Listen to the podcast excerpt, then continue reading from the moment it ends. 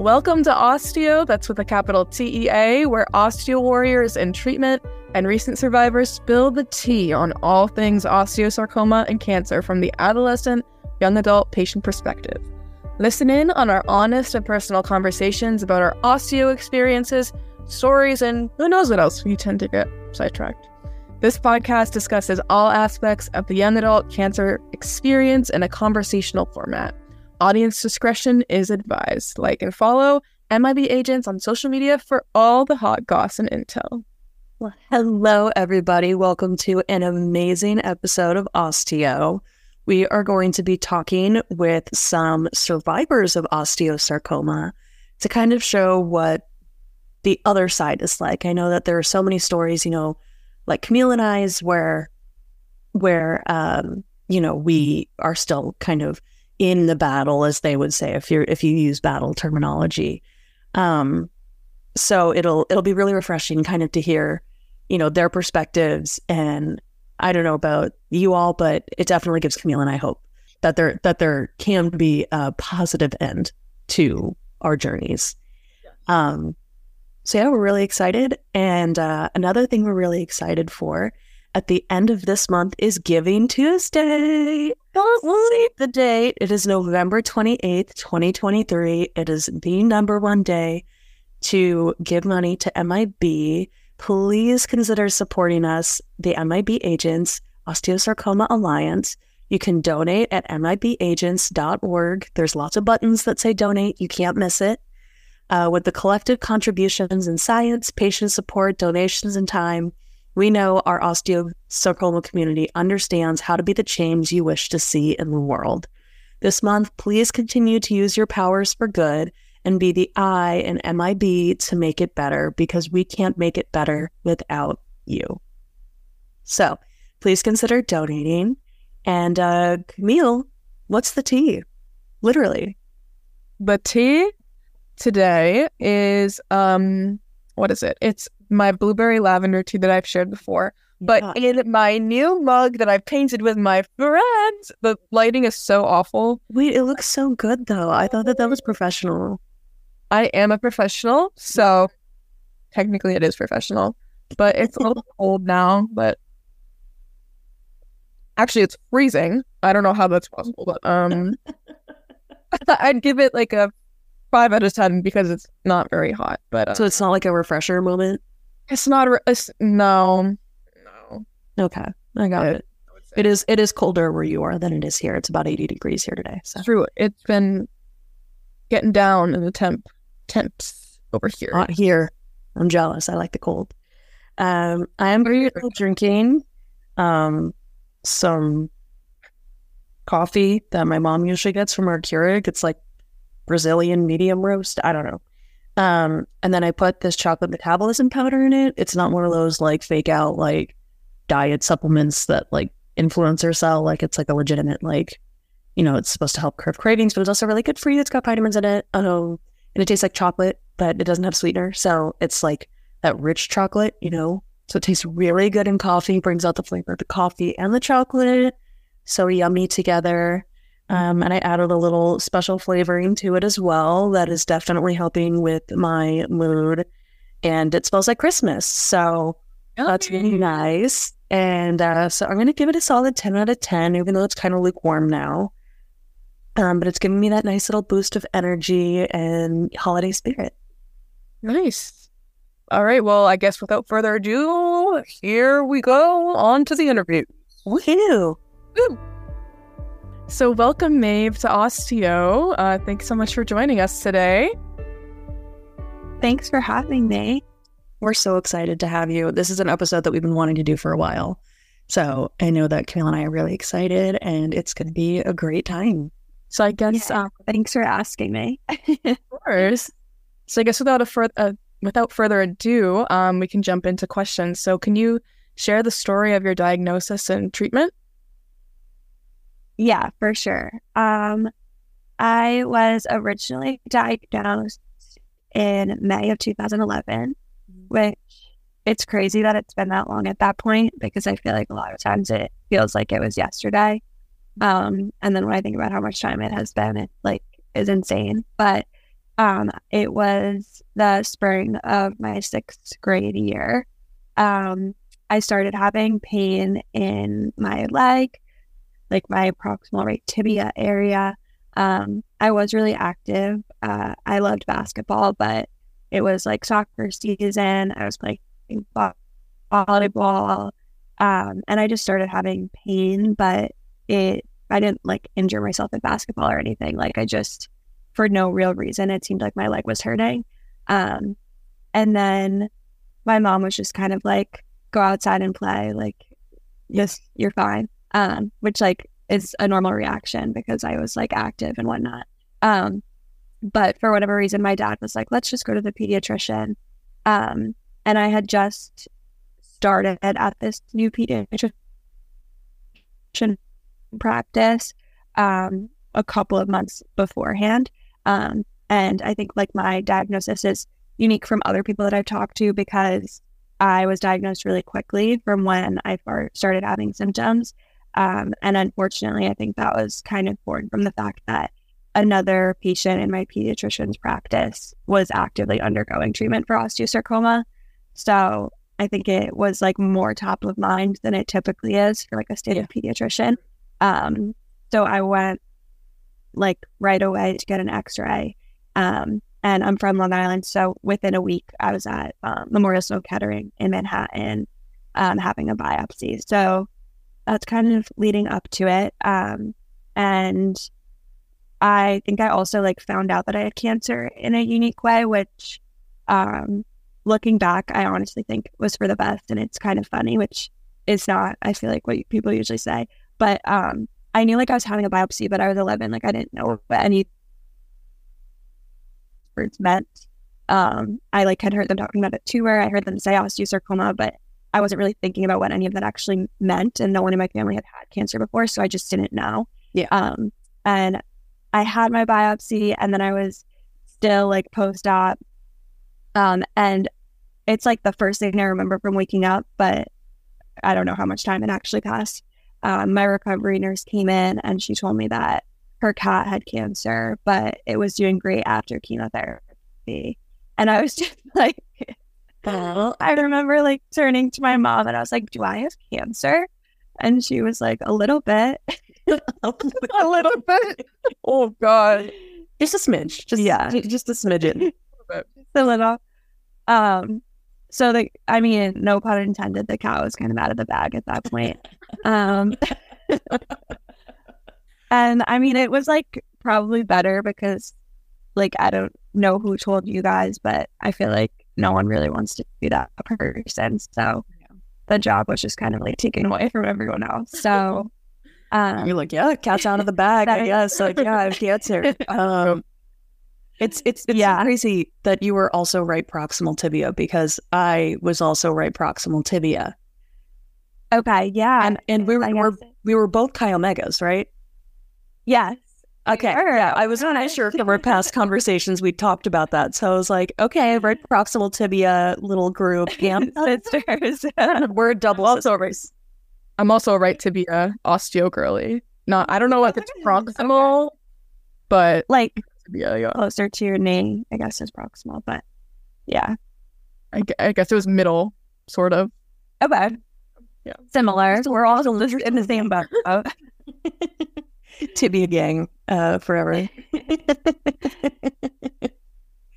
um, and then I guess for my treatment started like shortly thereafter with MAP chemotherapy. I think like similar to everyone else. Um, and Sloan is a pediatric day hospital, so we drove like back and forth um, from Long Island to the city every day. My dad like happened to work in the city, so um, rather than like commuting on the train, which he had always done, he would just drive in in the morning and drop me and my mom off, and then after work come back to Sloan, pick us up, drive back um, which definitely was a lot, but that's also all I knew. Like they didn't.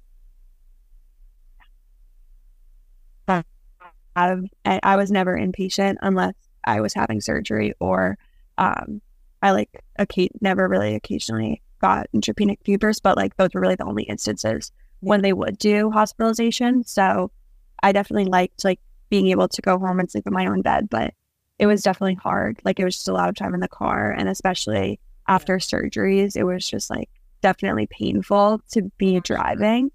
Um, but my mom would kind of just like sit in the back and like hold my leg, and we made the best of it. Um, but my um, limb salvage surgery originally, I had a fibular graft from my left leg, um, which like seemed great in theory and like is great for some people, but um, never really worked for me. I um, even after then treatment was just kind of like in and out of the OR for two years trying to promote healing, but I never had union. Um, so that was definitely tough. Um, but then ultimately on May 6, 2014, which was like three years from my original diagnosis, um, figured out that I had a, a local relapse. Um, so at that time, fortunately, still had not metastasized. Um, but local relapses, I think, are kind of complex. Like they yeah. traditionally um, are a very poor prognosis. Um, so was really kind of unknown, but decided to do um, an above knee amputation and then was treated with ifosfamide and etoposide. Um, and chemo the second time around was much, much, much harder in my body. Um, altogether, I think I just had like much more awful side effects, um, and then ultimately ended up stopping treatment early, um, or than plans, just because it was like I think the chemo is going to kill me before or anything else. Yeah. So um, I don't really know why, but for whatever reason, knock on wood, I'm still NED. Um, and it's been nine years now. So, I mean, I feel like that's osteosarcoma. Like, it just doesn't really make any sense. But that's my story. Sorry. And no, no mets to the lungs. No, I've never had um, lung mets. That's, I mean, just just hearing your story, and I'm sure you're sick of hearing this because we all hear this all the time, but it is inspiring and it does give us hope because obviously Camille and I, we still have it. You know, we're, you know, yeah. I'm five, I'm just over five years in, still have it. Um, haven't been NED. I know Camille has has relapsed as for as many times as she has fingers, essentially. So, um, it's just I, I I know that sharing your story with the with you know with the audience was so crucial just because it's like so many of us feel like we've been in it like in the game. Not that it's a game but you know we we've we've been in for so long. We're exhausted. Yeah. It's just so refreshing to hear a success story rather than you know the you know blah blah blah is remembered for you know on their birthday which are, are touching posts and they should be out there everyone should be remembered but we want to hear the good news too. Yeah. Oh, well, and, thank you. It's nice that you guys are, you know, offering that perspective, even in the middle of everything. So I appreciate it. Yes. Um, so what would you tell your younger self? You know, what what would you tell like a newly diagnosed osteo patient? Like if you were kind of would would you let the cat out of the bag uh, like that nurse did, or you know, what, what would you got to go with? I know. Um, that's a question that I definitely struggle with. Um, and I don't know why. Like, I just have a really great answer. Um, but I think like everyone's just so different.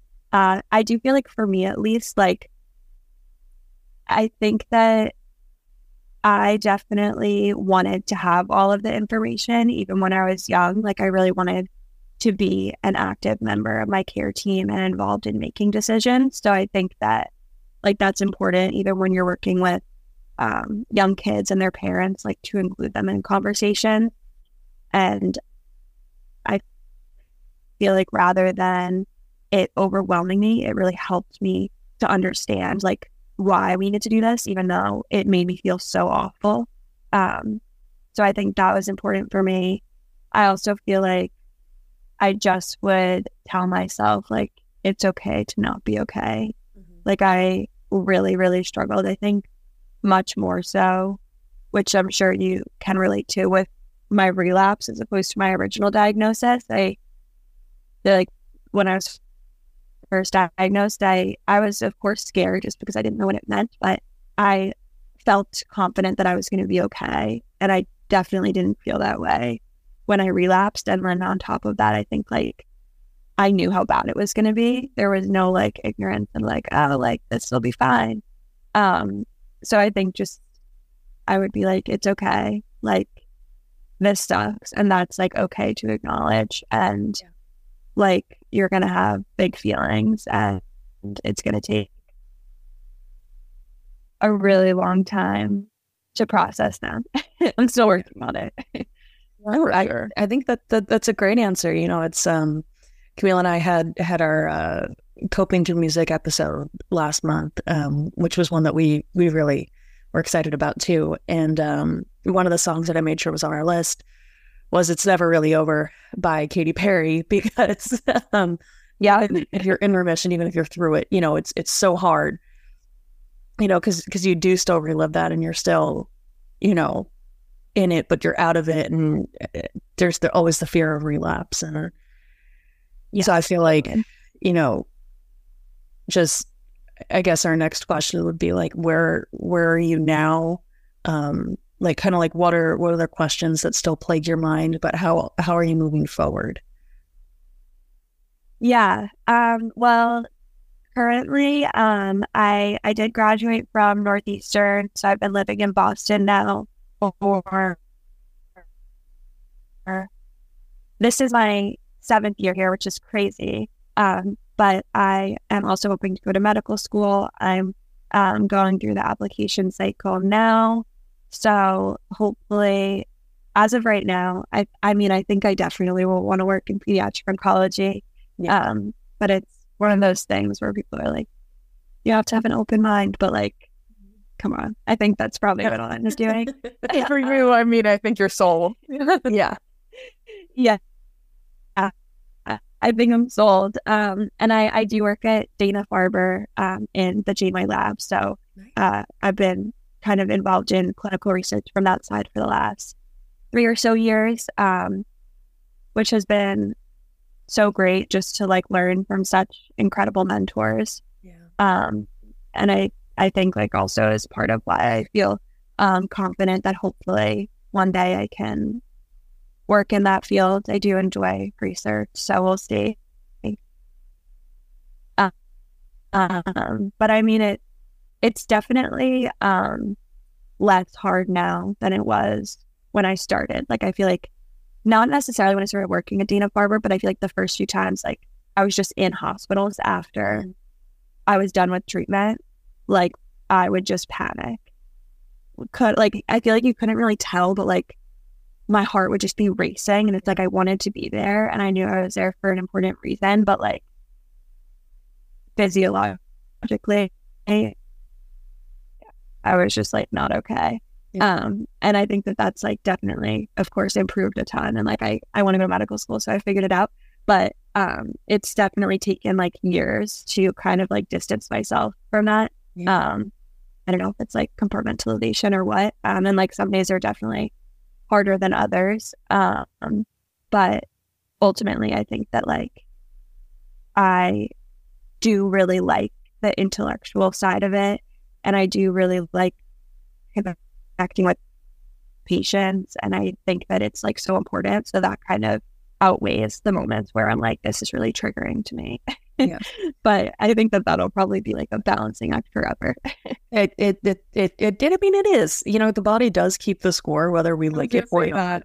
Yeah. the body keeps the score. But can we reset the scoreboard real quick? Um, yeah. No, but um, it, it's so hard, you know, like whenever I get off, you know, on, on the exit, you know, towards the hospital, you know, it's the same kind of boulevards, Wilshire, that that connects both hospitals, you know, the main UCLA campus and then UCLA Santa Monica, where I did most of my treatment.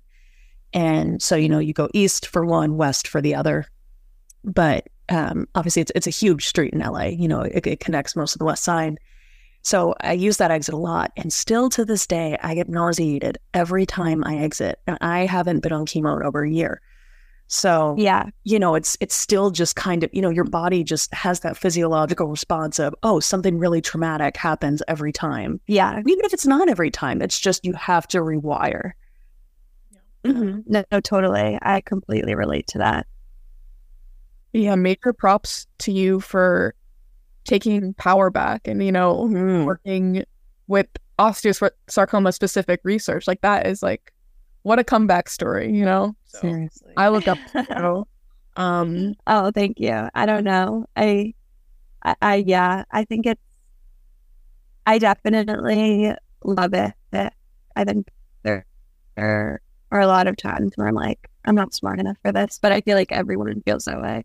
Everyone whenever It's imposter fine. syndrome It's comes fine. on. Yeah. I feel like especially like women going into medical fields, like women going into STEM fields in general, it's so common to have imposter Yeah. syndrome, even though it's like you you obviously went to a really high ranked university and you're very well educated and you've been, you know, Pitbull, believe me, been there, done that. You know, like you've you've gone um but it's still that like, oh, but am I good enough to make the cut? And it's like, yes. like you just have to remind yourself you. you are you are so totally doing your best. You are kicking butt. Um, cancer is a bitch. You are a batter bitch. Uh, Yeah. Yeah. Um, and you know, I I I just think that that's you know kind of one of the phrases that's gotten me through. And you're just you're really kicking butt. Like make make make sure you see yourself. Um, you know, make sure you're like, okay, I got this. You know, because you totally do. I know. I'm not great at that, but I'll try. Well, thank you, Maeve, so much for joining us today and sharing your story. I am sure that the audience will be so inspired and motivated by your story. So thank you so much again.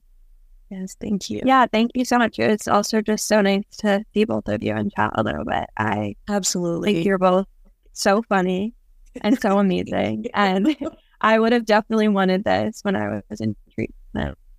Oh, that's good to hear. And that really means a lot. So awesome that you. you guys host all of these great episodes. I mean it. I do. We have a lot of fun.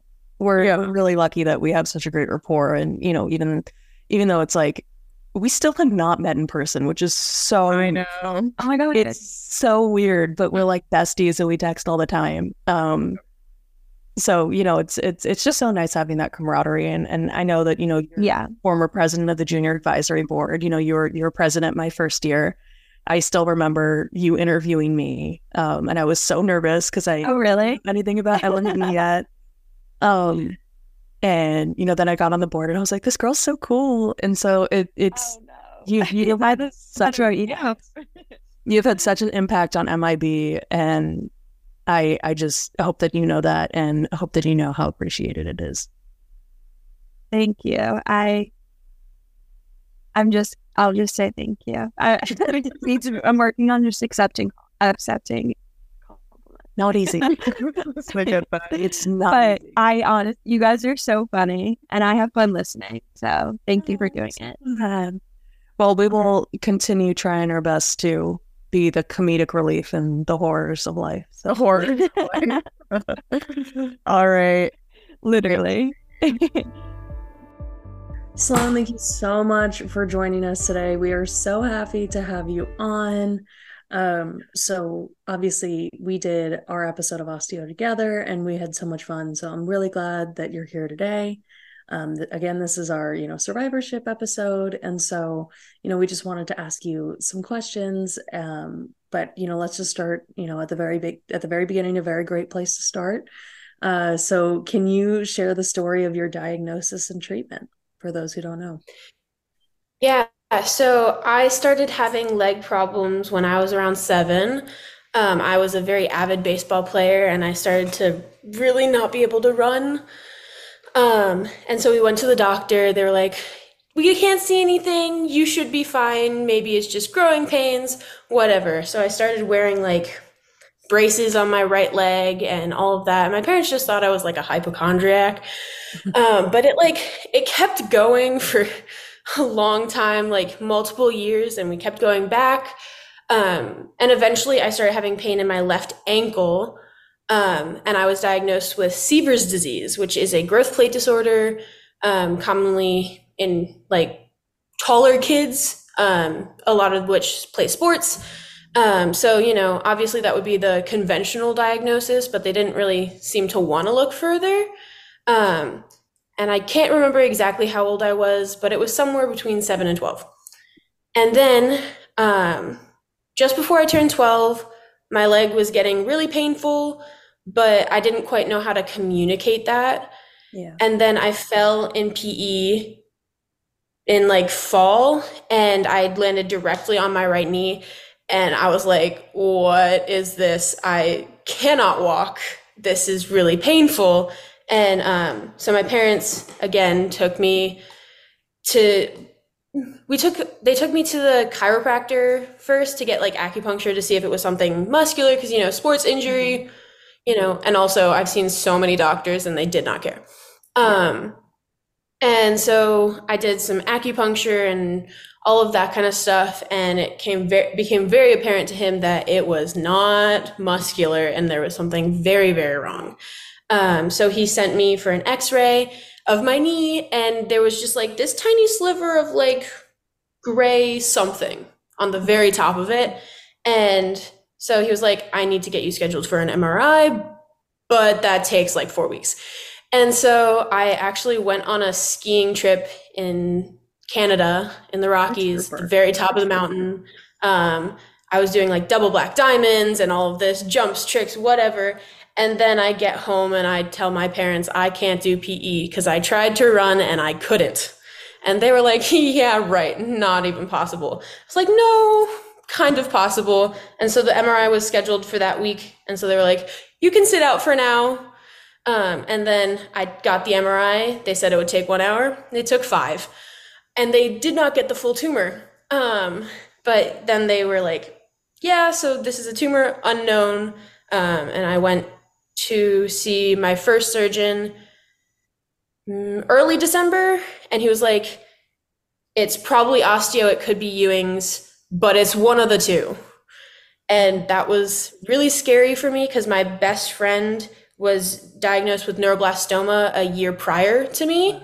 Um, and so I knew what the process was like, and I was like, hmm, no, thank you. But you know, you got no choice. I was officially diagnosed on December 23rd of 2016. Super fun Merry day. Um, yep. My first chemo was New Year's Eve. Um, and what was funny is my best friend, that was her last day of frontline and it was my first day of frontline and we were in rooms across the hall wearing matching hats and we just like go into each other's rooms. You guys were together. I know it was like it was really fun, but also really depressing. Yeah, yeah, for sure. Um, and then I did full map, and I had I had very few complications from map initially. Like I didn't have a whole lot of bad reactions. Um, the most problematic thing for me was the surgery. Um, I went back to the surgeon that um, diagnosed me, and he only let me see him two weeks before our scheduled surgery date. And he was, um, he told me that I was not allowed to get my leg amputated because I wanted rotationplasty. And he said, in no way, shape, or form would he do that. And he, I was only getting limb salvage. And if I didn't like that, he had a list of referrals he could send me and that I could go to for second opinions. And so I took that and we went to see one. And they didn't want to disagree with him. They wouldn't take me off of his schedule, refused to do any type of surgery, and also told me that they were also taking my knee because he just didn't think to mention it. And so I ended up having the surgery with the first guy because I my parents thought I was dying and we didn't have a whole lot of other choices. Um, and I had limb salvage. And then I finished up chemo. I started seventh grade and I was like, walking really hurts but nobody would do anything about it. And then six years of walking really, really hurts later, and I'm now an above the amputee um, and in so much less pain and having so much fun in college. Nice. It's amazing. comeback story for sure. So no recurrences, no nothing since no then. recurrences. I think I'm six years out as of August. Um, and yeah, just kind of monitoring all the side effects that could happen. But so far, there's been pretty minimal, um, besides like hearing loss and that kind of stuff. So you mentioned you're in college now. So where would you say you're at now, um, compared to where you were then? What are you up to these days? Um, since I was a baseball player, I can no longer play baseball because I had limb salvage and I couldn't run. Um, so I kind of stuck myself into music. Um, I went to an arts high school for jazz voice and classical violin, and that translated to me going to college as a jazz voice performance major. Um, and I'm at University of North Texas and having a really good time and learning a lot of really cool things. And I think really growing as a performer. And I think that's like the main reason why I wanted to come here. And it is really exciting. Yeah, for sure. Awesome. We're so excited for you. And I'm I'm I'm the similar way. Uh, I didn't play baseball, but I was um, active in Irish dance, and I also have leaned in to music. I'm not I'm not a voice major, but definitely enjoy theater. So I guess that's a common string between us osteo warriors. But um, yeah, it's great to hear you're enjoying college and living life as you should be. Yeah, it's been really fun. I'm so glad. It's it and it's it's so it's so great, you know, be, to to hear your story as well because you did have a limb salvage and an amputation. So, in terms of storytelling, you kind of you you know both sides of the coin. Um, so it's Yeah, it's that really was great. that was one of the things that I like really like about coming on here and other platforms is like sharing that limb salvage can be great. It can be, but it's not the only option. Yeah. And I think like showcasing that if you're in that much pain, you shouldn't have to do that because that's what a lot of surgeons push. And I don't think that's correct. Especially with with all the technological advancements. I mean obviously we are not professionals in any way shape or form but we there there is power behind our words because we are the people receiving care. We are the patients. Um we are the champions. No um we the amount of battle terminology used we are the champions apparently. Uh, doesn't feel like it though. Um but you know um obviously your voice especially has so much power too. And you know what would you say to your younger self? Because i i feel like she would be proud.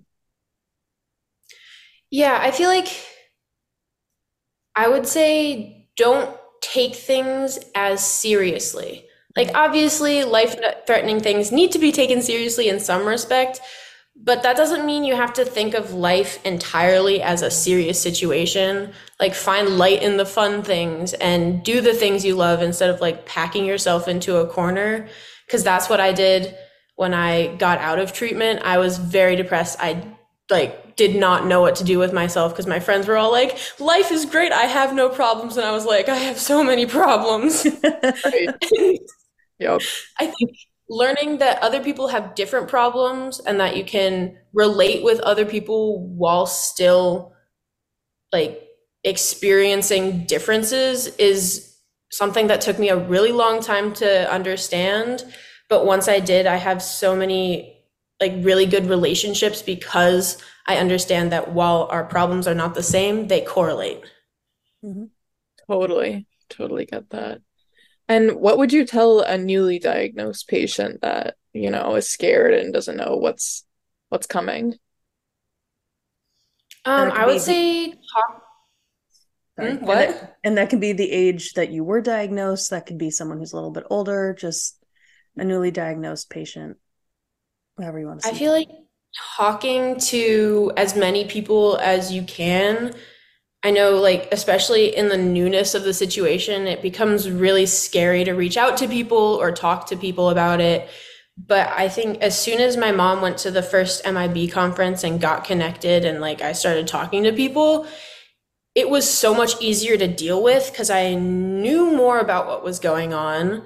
Um, and it didn't seem like obviously it's very daunting, but it didn't seem like I was the only one who has ever gone through this and that my problems were just mine and that there was no one that could help me through it because I feel like if you isolate yourself with just like especially with your parents at a young age they're going through the exact same moments as you and it's hard for them to like reassure you in all the ways that can be because they're also really really scared Yeah. and once i started talking to other people i realized that i could get support outside of my family and it was a different kind of support and if you add all of your support systems it's a lot easier to manage For sure.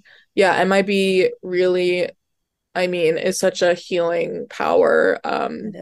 Connecting osteo warriors, especially the the ambassador agents program. Mhm. I've personally never taken part, but having someone that's been through it and is there for the sole purpose of connecting and sharing their experience and making you feel less alone, um, would definitely recommend MIB to anyone uh out there struggling, uh wanting to know you're not alone in this. Um, yeah. There's, I mean, there's Yeah. there's no guidebook for parents. There's no, I mean, obviously we have, you know, MIB's handbook.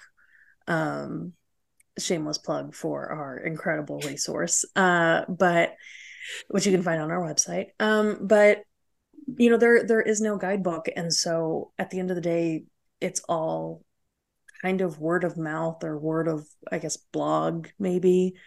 Um, but it, it's just hearing stories like yours because no stories are going to be identical even if you are on the exact same treatment because we all have different lives we all have different bodies genetic makeups etc etc you know i mean um so i'm i'm so glad that you know you have been able to find such great support systems and that camille and i have as well and that we're all connected in this MIB universe, um, the cancer the multiverse. the MIB multiverse. Um, so yeah, I, you know, it's just keep sharing your story. It's such a great one. Um, we're thrilled to have you on here as always. Um, and yeah, Camille, Yeah, I just thank you so much for coming on again. You're a true osteo veteran and hero Icon. at this point, icon. So thanks so much. Sloane is yeah of course thanks for having me All right. Eva, welcome to osTEAo. We're so excited to have you on. Thanks for joining us. Yeah. So, to start us off, can you share a little bit about the lead up to your diagnosis, when you got diagnosed, and a little bit about your treatment?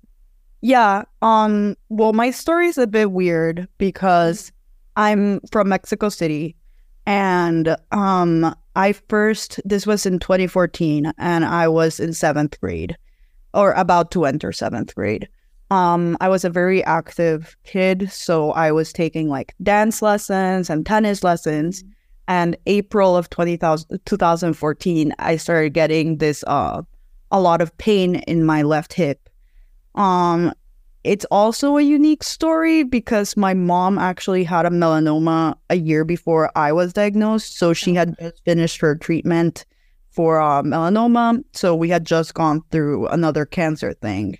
So when I started feeling sick, um, I mean, of course, nobody thought it was something as serious as cancer again. You know, my mom had just gone through it and there wasn't any genetic predispositions.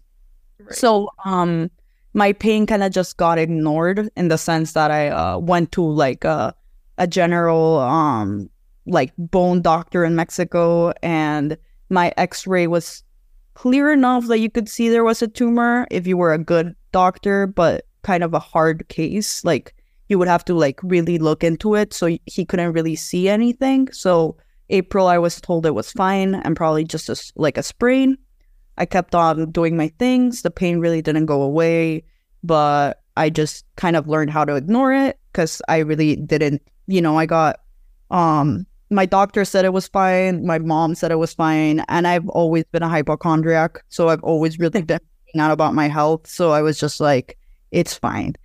It's nothing. Um, fast forward to August of 2014, I had just come back from summer break. I had been traveling with my parents and I had been walking a lot, and the pain was just unbearable. I could barely sit anymore. I was starting to have uh, low grade fevers. Like it was bad. Mhm. So I went to the doctor again. And obviously, this time he was like, fine, like, we'll do an MRI. And when I was getting this MRI done, he was like, oh, there's a huge mass. Let's like talk to someone else. And we actually sent my scans just to my mom's oncologist because it was kind of like fast. We wanted a second opinion. Yeah. And my mom's oncologist saw it and was like, this is bad. Um, you guys should go to the States or somewhere that's more prepared for this looks like osteosarcoma. And uh, obviously, I had no idea what that was. Nobody really knew what that was. I mean, I kind of knew it was bone cancer, but you know, it's kind of a specific bone cancer.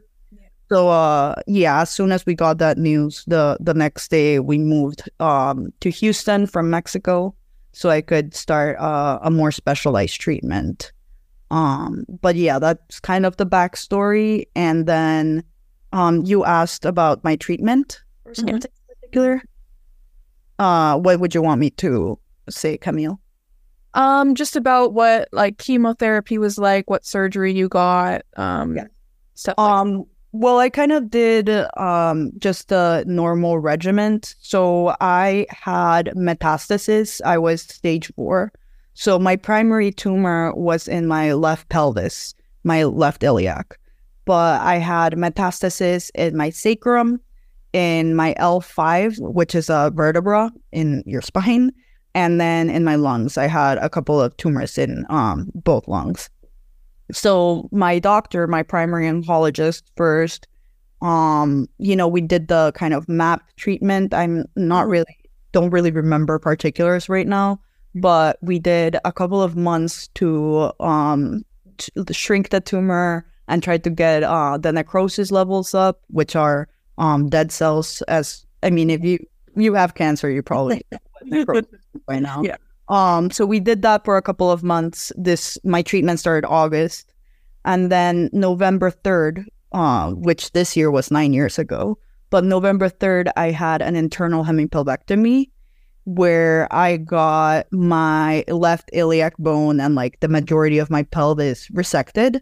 And um, there were a couple of different options. I went to a couple of doctors. Um, this is a very scary time because there's a lot of opinions and there's not really a right choice. It's just up to what you and your family feel comfortable with and the opportunities you have. Because, um, you know, a lot of my doctors recommended the the common route, which is amputation. A lot of uh, Yeah.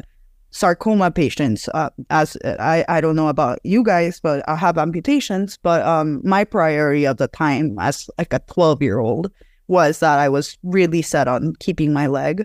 So that was my priority at the time. So we went with the surgeon that offered this internal hemipelvectomy, which is um a bit a way more challenging than just like an amputation. Yeah. Um, a lot more uh mechanisms and like a longer um like healing time.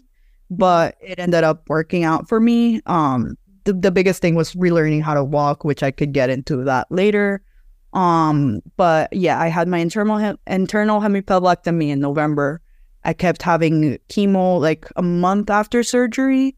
Uh, like I waited a month and then I started chemo again. Then I had a, a double uh thoracotomy to remove um my um um lung tumors February. So like a couple of months after my first big surgery, and then I kept having chemo, did the regimen. Um, then I had cryoablation, which is a type of another type of surgery where instead of actually cutting open and stuff, they inject, if I'm not wrong, liquid nitrogen and like freeze the tumor. I have them done. Yeah. Um, so I had that one. That was like my last big procedure, and um, kept doing chemo until June of 2015. So it was almost a year of chemo and two major surgeries and a couple of minor surgeries for like the port, the cryoablation, Yeah. and stuff like that. But um, yes, it's definitely a doozy for sure. It's a lot. Yeah. Osteo is always a lot. it is always a lot, but honestly, I feel like all of us who deal with it then start comparing with other cancers. And I'm like, you know, while I was going through all of this, I was like, well, at least it's not blood. And it's like four years, which is kind of crazy. Um, how a lot of these treatments are just long term or like life, you know, a lot of people just take chemo pills for years. So at the same time, it is a lot, but I am really grateful that it was that amount of time and not more. Yeah. It's osteo can be really nasty. I've had thoracotomies. I've had multiple cryogenic and radio frequency ablations and it's it's it's no walk in the park. You know, it's really isn't. yeah. Um, lucky for me, um, my treatment respond. I responded really well to treatment, and my tumors uh were like in good margin and state. So my problem with osteo has been more than more post treatment because the bigger part or the biggest consequence it had in my life was that I had to relearn how to walk, and now you know it's almost been 10 years from the surgery and I still like walk around with a cane and stuff. So that's even bigger than like chemo and like momentarily like treatment stuff. I'd say that's the one that had like a bigger um impact on my life. I don't think I can name like one osteosarcoma patient that has had uh 100% walk in the park successful limb salvage without pain, without needing um crutches or a cane or something like that. Like it's Yeah. it, it doesn't end when treatment ends. It continues even when your hair Exactly. Yeah. It's such a, you know, like it's really important to do a lot of like extreme physical therapy like the first few years after it because those are like the most important ones. So that was definitely my biggest impact of it during my adolescence was that I basically spent all of my time in PT, relearning how to walk and you know how to move my leg and stuff. And now that I'm farther away from it, I, it's still something I struggle with, but I decided to kind of put it in the back seat in my life because I didn't want to let it keep being a huge problem the rest of my life. So of course it's still a problem and I still deal with it, but I'm trying to kind of not only think about that and just kind of move on from it and not like spend the rest of my life like hours in PT. I don't know. Yeah. Yeah. you know, relearning how to walk was one of the most difficult, painful things. Yeah, it's really it definitely puts a lot of things into perspective because I feel like mm, this disease just like puts you in a place where you're like even your most basic identities or your most basic uh skills that you're just kind of almost born with. I mean, you're not born knowing how to walk, but we all learn how to walk when we're super young. And it's very humbling and just it's it's really sad to see that like other people don't even like think about like taking a step and like just walking to get coffee in a corner or something. And for me and all of us you know it's just something that's so we've had to work so hard to get to the basis point again. That's it's a bit insane seeing how it kind of flips your life completely right? Yeah. I mean, if if you break down the word like disability, like this cancer is disabling, like it takes away your ability to go out and do the basics or will, you know, decrease your ability to do the basics. And it's kind of, you know, relearning that new normal, relearning how to walk. And uh, to other people, especially our age, especially when you were so young and, you know, Camille is so young, um, at your age of diagnosis and, and when you're, you know, going through treatment, it, it's people don't expect, you know, young young adults and kids to be the ones who are like, oh, I can't, you know, yeah, oh, we have to walk a mile and a half. That's going to be, I have to plan ahead for that. I have to make sure I have Yeah. the right footwear. I have to make sure, you know, I have a walking aid, whatever it is. You know, it's like you, you, it's like everything you have to think about ten times more than the average person. Exactly. And it's it's really hard because um I don't wanna like I don't want it to define who I am, and I don't want people to think I'm less prepared or less able.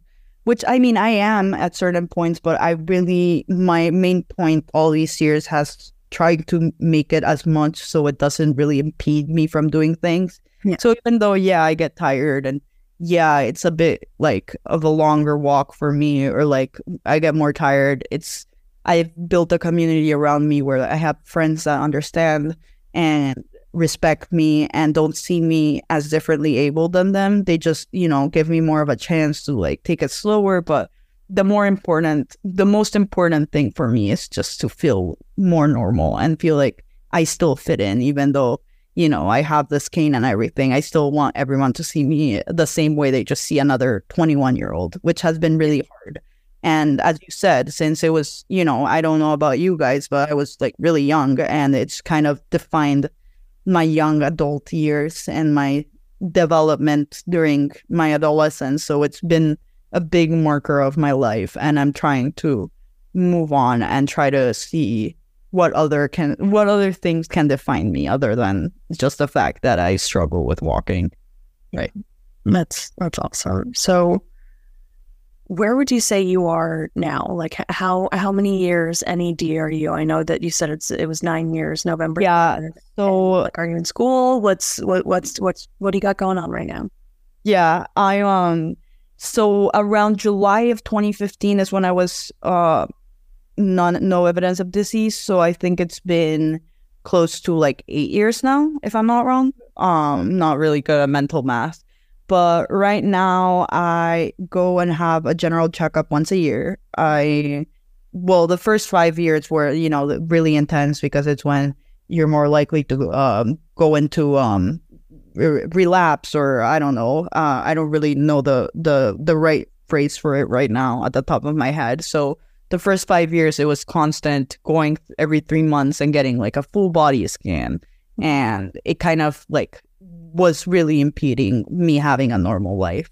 Um, then the five years went by, and then it became every six months, which was still a lot because every six months, you know, I'd have to halt my life and go to the hospital and do all of this thing again. But now, um, thankfully, I've been able to do only once a year, a couple of years now. So it really doesn't impede my life or make me freak out. I mean, I kind of just freak out when the time's coming, but I Yeah. kind of learned to to deal with it. And right now, I am a senior in college. I study biology. Um, I have two quarters left, and I'm not really sure. Um, when I first got sick and was exposed to all of this, I was really into medicine and research because I've always really liked biology. But at that time, I was became really passionate about like cancer bio and cancer research, and I did that for a couple of years. But I realized I'm not the biggest fan of chemistry, and um, so I've kind of steered away from that part of research, and now I'm moving more and doing more. Um, I work a lot with fish and evolution, and um, hopefully I'll apply to grad school maybe or get a job uh, soon next year. I, I don't really know what the next step is, but it's really exciting and scary that for the first time I can really take a normal decision at the age I'm supposed to take it, you know, and not having to do an extreme decision when I'm 12 that you not even like a 60 year old can handle, you know? Yeah, it's it's very it's very odd, you know, when when you finally have the power to make those decisions, and you're like, It feels almost wrong. I'm like, I feel right. her. I'm like, I can't believe I'm like crying right now. I'm worried about a test when like seven years ago I was worried about dying or losing my leg or whatever. It's it's it's very hard, uh, as I'm sure as you guys can know, to like allow yourself to worry about less important things. Feel like I felt guilty a lot of the time that I was like worrying about things that are superficial compared to you know just such life altering decisions uh, that you have to make when you're in treatment or right after treatment so that's been the biggest challenge trying to just realize that my life is not in constant danger and that i should try to leave live a more normal life, I guess. That's really And-. Yeah. And so, what do you think you would tell your younger self, or what would you tell um, a newly diagnosed osteosarcoma patient? I feel like for my younger self, I'd tell them to not worry too much about living up to the expectations I set up to myself. Feel like when I got sick, I I personally kind of took it as a sign that if I made it and survived, that means that I have to do something huge. And that means I have to kind of like a lot of the part of why I wanted to do cancer research was because I felt like I owed it to the world. And I owed it to give back to like the community that saved me and I wanted to be a part of it. And I lived in constant guilt that if I'm not doing something something huge or like massively important I'm like not making the most out of this like second life. So that was something I struggled a lot like while I was in high school and middle school, I just like tried to. I always was upset I wasn't doing something huge or changing the world or making a new liver out of paper. I don't know. Um. So I tell I tell my younger self to uh, definitely just take it slow and not worry that much about what's there to come. And it's something I still forget now. So it's so, something I have to remind myself a lot. And for a newly diagnosed osteosarcoma patient, I mean, I'd say that it's not going to be easy, but I feel like more than focusing a lot of like on like specifics, I feel like when I was newly diagnosed, I had the urge to like check remission rates and check uh like how good this chemo is going to react and like papers. And I'm a very like scientific person. Like I like to see numbers. I like to see I was really scared that I like the pro the chances of treatment working were so low, you know? And so I'd say that put that aside. I know it's really, really hard, but feel like if you just what I did when I got diagnosed, it's kind of like put a mask on and like kind of be like, you know what? I can worry about this later. Right now, I just have to focus on one thing, getting through the day, getting through the week, getting through the month it's very important to take it day by day. I feel like a lot of the times treatment is so overwhelming and so scary that you feel like you have to make all these big decisions now that your life depend on it. Uh, it feels like I mean it. It kind of your life does depend on it, but sometimes I feel like we as patients kind of give it more power than it deserves at the moment. I don't. I don't really know if that if that makes much sense, but um, I just say that it's i mean of course just be ready to put a brave face for a while and to pull through and not really think about you have to just stay on like focus mode and then kind of it's gonna be hell but it's it's gonna be worth it and honestly life as someone who's disabled or i wouldn't even call myself disabled i'd say that i just have different a different body than a lot of other people. It doesn't really impede me that much until I say what impedes me or not. But you know, I'd say that the, my biggest my biggest advice for a new newly diagnosed person is to just literally just keep it keep your keep on track of your just day to day and it's gonna get better like i it feels really hard when it's happening to see the light at the end of the tunnel. Often there's no light at the end of the tunnel when you're sick. Often it feels like everything's doomed and everything's bad. But I feel like when that starts to happen, you have to remember that don't you have to like just focus on the now and what you're doing that and then you worry about the what ifs later because if you just give a lot of the attention to the what ifs when you're newly diagnosed it's it's going to be really scary and really overwhelming so you know, my biggest advice is just to just pull through and you're it's gonna be worth it. And, you know, it's better to live your life with like half a hip and maybe like a limp that people can notice and like not live it at all. So I just say that it's, you know, just time to actually it's like probably the biggest thing you're gonna have to face. You know, a lot of people when they're 60 or 70, they face something we face when we're so young. It's you know, you're, I mean, it's bad luck that you got it. It's definitely not cool or anything, but something you just gotta put on a brave face and not think about it that much. I, I don't have any better advice than that, unfortunately.